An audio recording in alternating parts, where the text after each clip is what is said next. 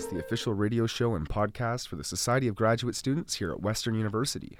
My name is Roger Hudson. And today I'm your co host, Ariel Frame. Today we have a very special guest on the program, the first guest from the philosophy department, that is. Chris Shirreff, a PhD candidate from philosophy. How are you, Chris? I am very well. Thanks so much for having me. Thanks very much for being here. Uh, how did you initially get into philosophy? It seems like a fairly niche uh, subject area. Um, yeah, so true. Um, I started. so I started. Uh, I did my undergrad at uh, University of Toronto, Mississauga, starting in 2004. I went in intending to do uh, English and psychology. Took philosophy in first year because I needed something around out, and it was an area that interested me. Uh, this was before philosophy was really a subject taught in uh, Ontario high schools. I understand it's much more taught now, but that wasn't an option I had, but Huh. took it. Um, I had a really, really phenomenal uh, prof in first year, Jackie Brunning, um, who I wound up having courses with throughout the rest of it. And I decided um, midway through first year, but uh, certainly by the end, that uh, what I uh, I still wanted to major in English, and I stuck with that. But that I wanted to keep going in philosophy, and I really enjoyed it. And then as as time went on, uh, I was getting to the end of to you know into senior years into senior years of undergrad. Uh, knew I wanted to do grad work, and the question was English or philosophy. And uh, my there were two things that were relevant. My marks were about five to ten percent higher in philosophy, so that was a good argument in philosophy's favor. But also, I found um, as I went to higher and higher levels, I was more and more interested in the sorts of questions I was asking, work I was doing in philosophy, and getting a little less interested in the sort of work I was doing in English. And the work in English I was interested in doing was kind of philosophy of literature anyway. So I veered into philosophy, um, did my master's at U of T, and then came here for the PhD. Really, really interesting. So you kind of tied the loose ends together near the end and put yourself in the right uh, shoes in order to get where you wanted to be. Yeah, I, I sort of figured out what what I was, what was interesting me, and realized that it was the the philosophical questions more than questions about literary style themes, et cetera, that were that were more interesting to me, and that that was what I wanted to keep doing as I went. That's really cool. I mean, it's it's nice to hear that you really dug deep and fairly like early. You kind of narrowed it down. A lot of people struggle with that. Even the first question is, "What do I mm-hmm. do?" Yeah. And you kind of got it down, and now you're here, and you're kind of like at the pinnacle. Getting getting ra- rapidly rapidly approaching the end. I yeah. mean, you're going to be a doctor soon, right? that is well, things can still go wrong, but No, that, that's. taste that. Yep. I hope so. So, uh, so you're going to be a doctor, and you're going to be most knowledgeable about what? Why don't you tell us what your thesis is primarily on? Sure. So I work in ethics, uh, and I work on um, methodology of ethics. So I work on uh, finding the best approach for answering the sorts of questions uh, ethicists and moral philosophers ask. So what are what sort of background assumptions should we make when we're trying to ask moral questions? When we're asking what's right, what's the right thing to do? What makes an act right? What makes it good? Uh, I'm trying to figure out how we start out approaching those questions, and especially how we approach those questions from the framework that you know we know certain things about humans from science, right? We know that we are the product of a long, long evolutionary line that led to us. We know that our psych- uh, we know that our psyches are made up in certain ways. We know that certain things are strong psychological motivators, partly owing to that evolutionary background. We know basically that the best theories of our best sciences more or less accurately describe the world. And given that, right, what restrictions does that place on how we can do ethics, right? Given that we know there's certain types of a certain type of being that we are, there's certain types of ways we interact with the world, and how does that affect how we think about what's right? So, so you mentioned right and good and how you get there, the thought processes as well. Would you say that these uh, concepts are more subjective in nature? They vary based on culture or society, time and history, things like this? So I'm.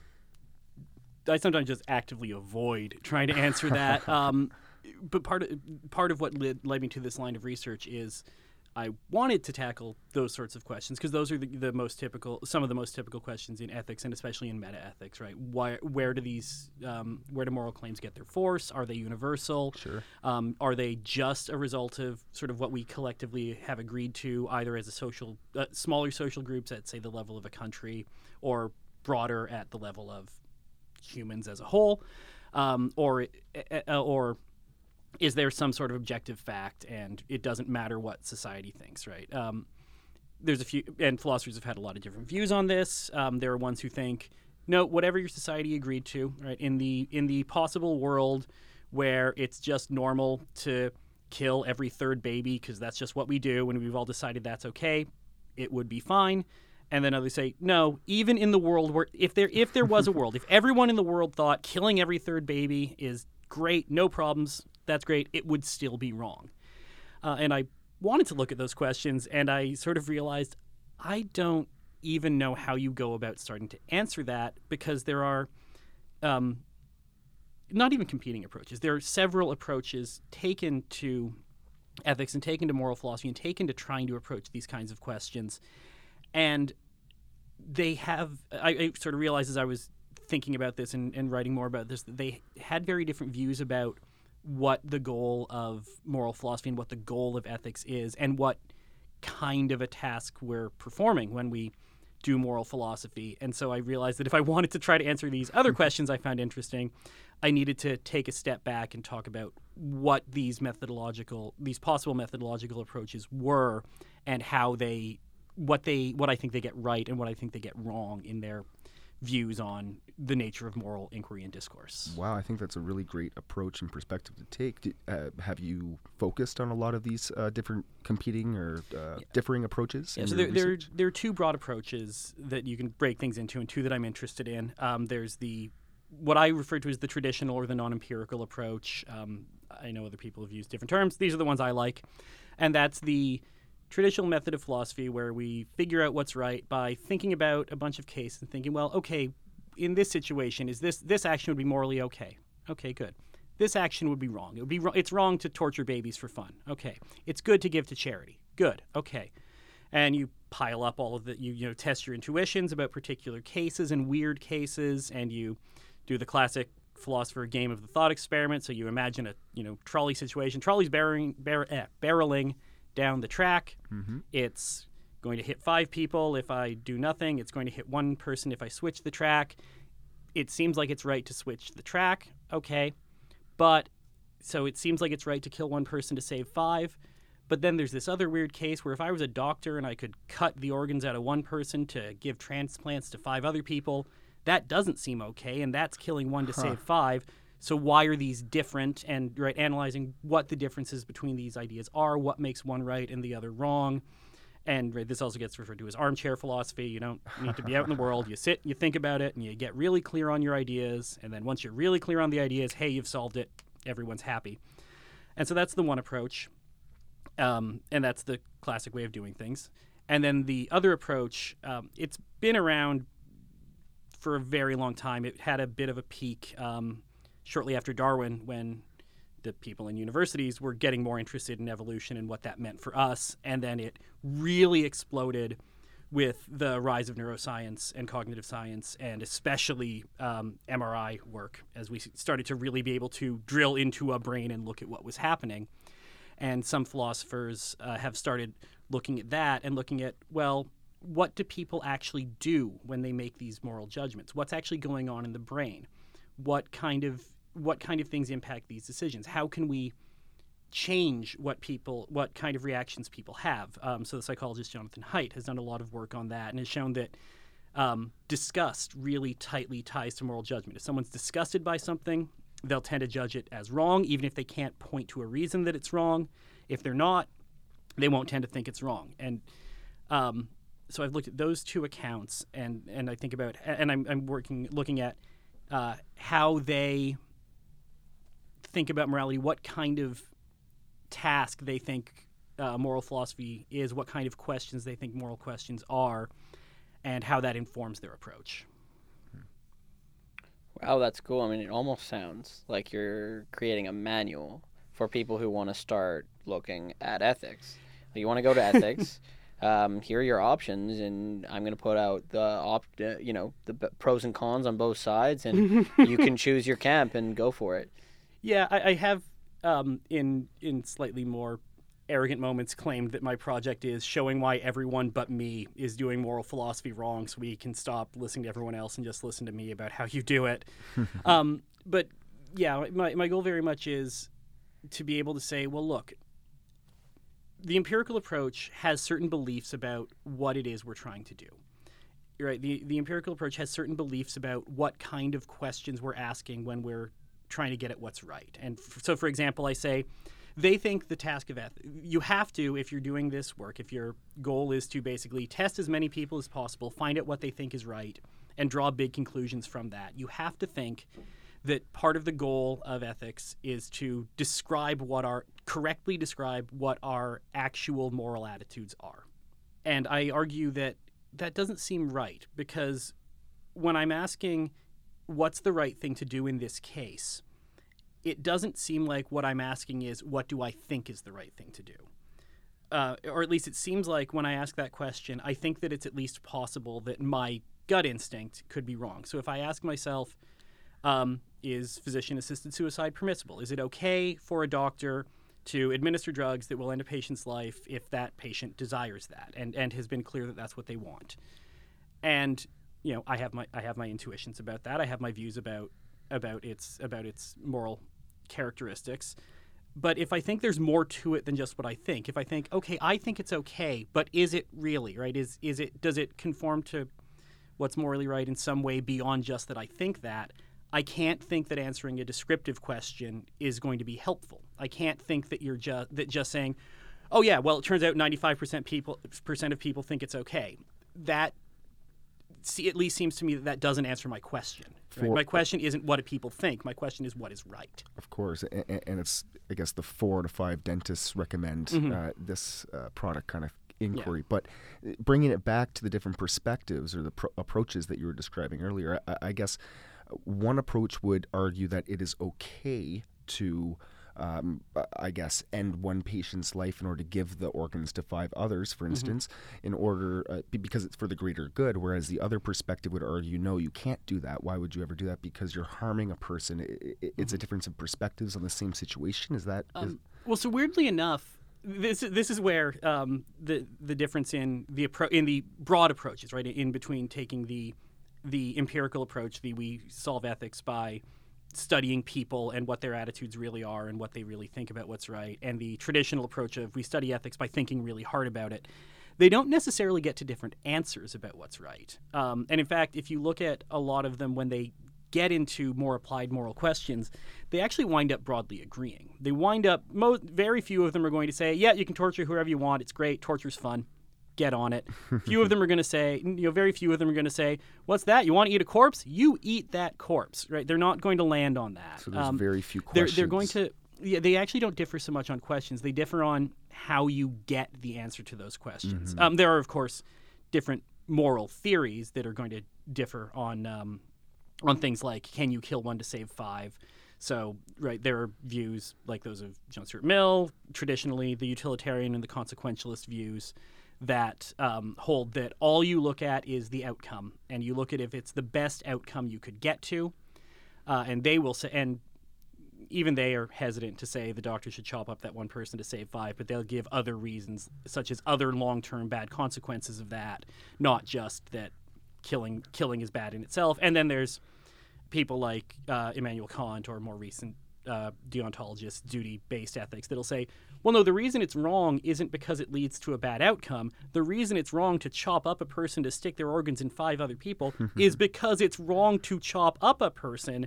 By the time you're thinking about, well, what are the, let me do the hold on, let me do the math on this. You've already they, they would say you've already made a mistake. You're al- you're already evil. What is wrong with you? and I guess Why is a- this what's stopping you? And, and I guess that question would uh, not be the best example, but going back to the trolley question, where Mm-hmm. you, five versus one, you, the trolley is going towards five people, it's going to hit them if you don't change the lever. But if you do Mm-hmm. change the lever, then it's only going to. Ki- so I guess that would be a better question to answer, or uh, to, to go about, you know, talking about that subject in the Well, first Roger, it, place. sound, it sounds like what he's looking at doesn't actually matter what the question is. It's how you approach questions at all.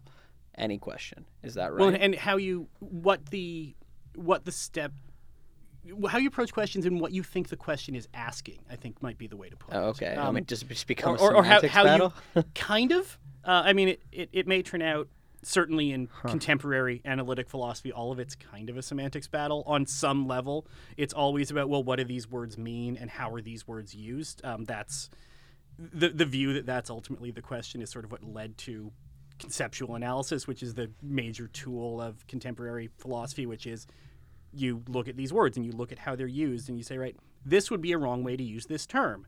So this can't be part of the concept we're we're working with here. Whereas we do use the word this way, so that's an appropriate use of the concept and things like that. And so, yeah, the question is the question for me is what does it how do we even approach answering these questions to begin with? How do we try to answer questions about what's right, and what um, what does the way we answer it reveal about what we think? Not just a particular moral question, but the question of what does it mean to be morally good means in the first place, Uh, It, and it- what that question is asking. It sounds like it's uh, from from the kind of some of the examples you've weaved in there. Mm-hmm. It sounds like often. I'm not even sure I'm using the word right, but prescriptive. It sounds like this is that is the word I would use. the plan, how we should do it. Can and can you look at this from another perspective? Does anyone not look at it Yeah, um, prescriptively? Yeah, so there, there's an old, there is an old, old. Well, I'm, I'm saying old, old, old, but really, if I'm talking philosophy and using that many olds, I should be talking about like Plato, and I'm not. I'm talking about Hume, who's much more recent. But the one of the sort of dogmas of moral philosophy, long-standing views in moral philosophy, is the um, fact-value distinction or the is-ought gap, described most famously by Hume, who said. I'm paraphrasing; these are not his exact words, as will be obvious because I'm using words that weren't used at the time you can take all the descriptions of the world you want. You can line up all the facts of the world and every single description this is true, this is true, this is true, this is true. If all you have is that, any conclusion you make about what should be the case is always not going to follow logically from what you had. You can't actually, you can't, it, it gets put as you can't derive an ought from an is. Um, so I can't say, so for instance, um, a, philosopher who argues against Hume uses baseball as an example. Um, batter hit the ball. The ball was caught by the was caught by the outfielder. The umpire said you're out. You can't. Therefore, that player should leave the field isn't actually a valid conclusion. You need something. You need something normative or prescriptive in those premises. Something which is something like when the umpire has ruled that a player is out, that player should or must leave the field because these are the rules of baseball. So, so- now, what if it's like if I drop an egg from the top of a building, Okay. will it break? Um, so you're gonna wind. Yeah, um, so you're thinking Hume and the problem of induction? That that's kind of yeah along the lines Okay. I was going towards. Yeah. So so Hume, famous for, and he, by the way, people tend to treat him as being more skeptical about induction than he actually was. But he has there is this view in Hume that um, you can't, except for things that are pure deductive reasoning, right? If it's raining out, if it's raining outside, the streets are wet. It's raining, therefore the streets are wet. Anything um, that's not of that form, anything that's right. Every time we have dropped an egg from more than a certain height, it breaks. Therefore, the next time we drop an egg from th- from greater than this height, it will break. Um, that's that's ultimately still going to be a descriptive claim on the understanding moral philosophers use. It's not about what should be the case in the sense of it's right to anticipate. It's it's that's ultimately a descriptive claim as well. And if sorry, go ahead. No, just just in my understanding, I, would Hume argue that you can't ever uh, ar- you can't ever say yes for sure because there's circumstances or variables that can come into play that you can never be sure of. The, the wind could be blowing 100 kilometers an hour upwards and cushion the, the, the egg to the ground, or, or it could land on a trampoline, or somebody could catch it at the bottom. It, there's infinite number of circumstances that could make your potential or anticipated conclusion incorrect. So for Hume, it's not so much about um, that there can be other circumstances you're not aware of. Um, I think for Hume, even if you knew all the relevant circumstances, and even if you could be certain that they were in that, that all of the relevant circumstances were in play, even if you could know that the wind's normal, the ground is normal, conditions are as you would expect them to be, mm-hmm. or within a reasonable variance thereof, such that it's not important, he would still say you don't technically have certainty that it'll break. You just have a very, a very, very high degree of confidence. And what people leave out when talking about Hume is, by the way, he thinks that very high degree of confidence is more than enough for us to go about our day. You don't actually need certainty, but that you can't, you can't ever hit certainty in um, a in situations like that a because because certainty is very much it's it's actually just an idea that's still reflected in how we talk about probability. Um, right? Probability zero is it logically can't happen, right? So for something to have a probability of zero, it has to be literally impossible, not just practically impossible. Sure, sure. Similarly, probability one is not just it's incredibly likely, not just we are very sure, it's it's somehow logically contradictory for this not to happen. Otherwise, your probability is always somewhere between the two. Wow. And Hume very much falls in that. It's you have a very high probability that this thing will happen, and it's extremely high and high enough that you should just treat it like it's going to happen because you can't spend your life paralyzed by that minuscule chance of change. But you're technically not that proper sense of 100% certain, and so bear in mind your fallibility as you go about the world. Um, and, and that's where he gets into things. That's ultimately what gets into things like his no miracles argument, right? He thinks you should never believe someone when they tell you a miracle occurred.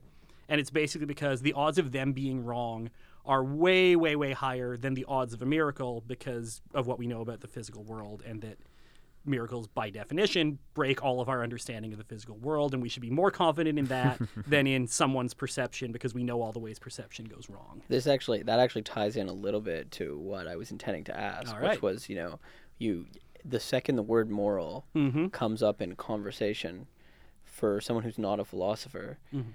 more often than not, you're in a conversation about religion all of a sudden. Yeah. yeah Um, Oh, yes. So so how does I mean y- in all this talk, we, actually religion wasn't even mentioned, and I from the different methods, it seems like they don't use religion Well, in their methods. there, so cer- there certainly are philosoph- there certainly exist work for you? philosophers who um, who tie moral goodness and moral rightness to religion but it's it's not it's certainly not a popular or dominant view in philosophy even among even among religious philosophers and there were studies on this high number very very very high number of philosophers are atheist or agnostic but even among religious philosophers um, alvin plantinga for example does a lot of work and is very religious catholic um, and does a lot of work on mainly on knowledge and epistemology but some work on ethics as well even the religious philosophers don't tend to use uh, religion as the justification. Um, and it, it actually goes back to Plato. There's a, well, and technically Socrates. It was when Plato was still just writing down Socrates' ideas instead of developing his own. And there's a question that's asked uh, in the Euthyphro. I hope I'm right about which one it is. I'm 99% sure, and that's more than good enough for me. Um, and the question is, well, what makes something good? And the person res- and the you know the Platonic things are all written as dialogues, and the person responds, ah, that's easy. What's good is what the gods love. Socrates says, oh, oh, that's yeah, that's nice. Um, one thing I'm not clear on. So good is what the gods love. Yep. Do the gods love it because it's good, or is it good because the gods love it? And the person says, oh. Oh, um, well, they love it because it's good, because they couldn't love something that was evil. If they loved something that was evil, that wouldn't make it good. And he says, oh, okay. Well, so then it's not good because they. So then, what's good isn't what the gods love. There is some other thing in virtue of which the gods love it, in virtue of which it's good.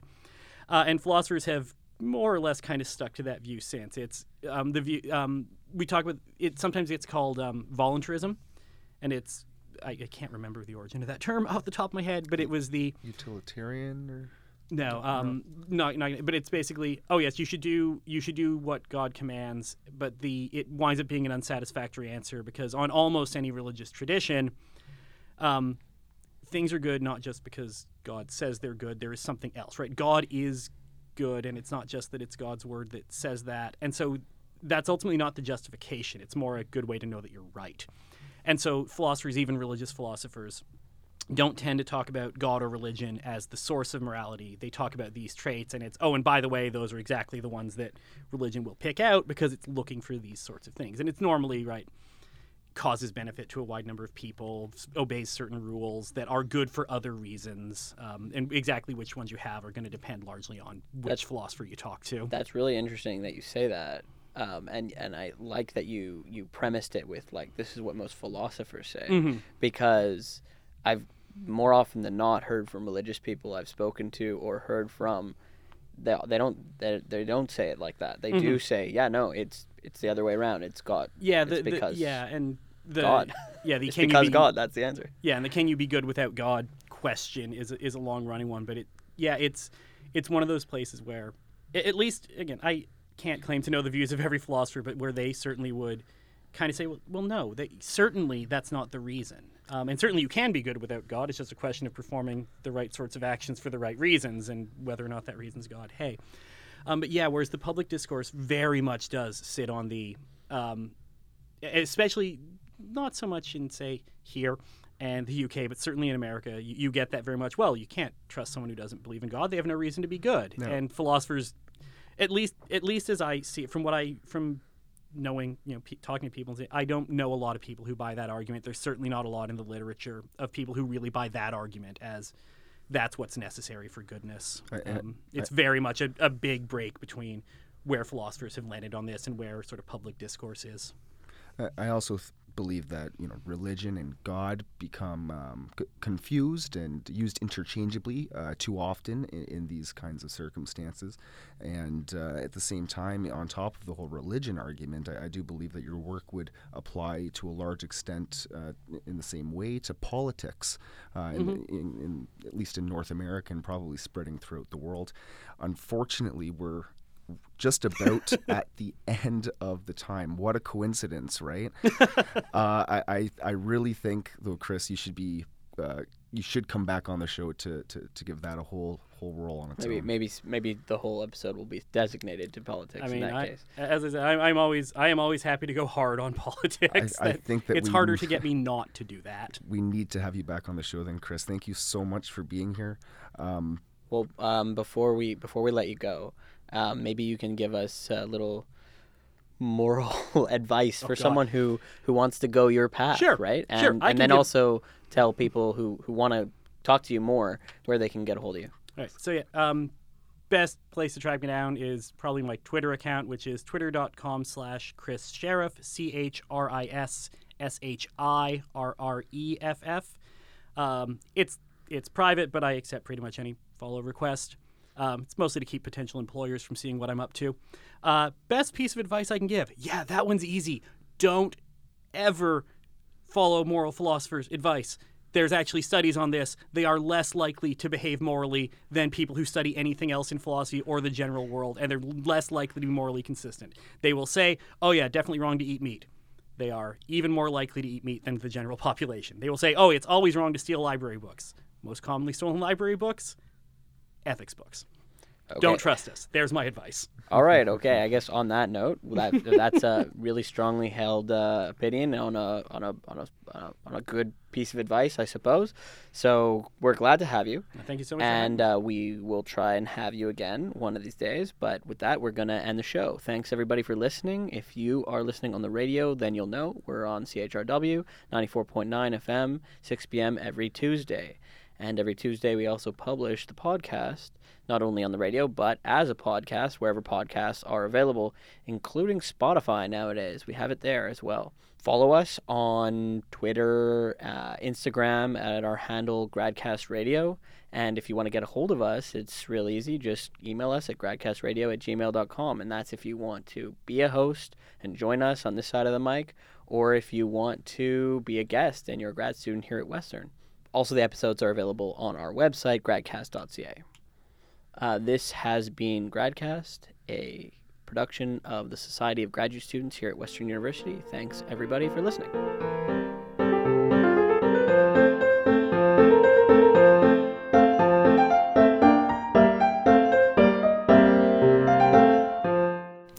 The Gradcast theme tune has been composed for us by Matthew Becker.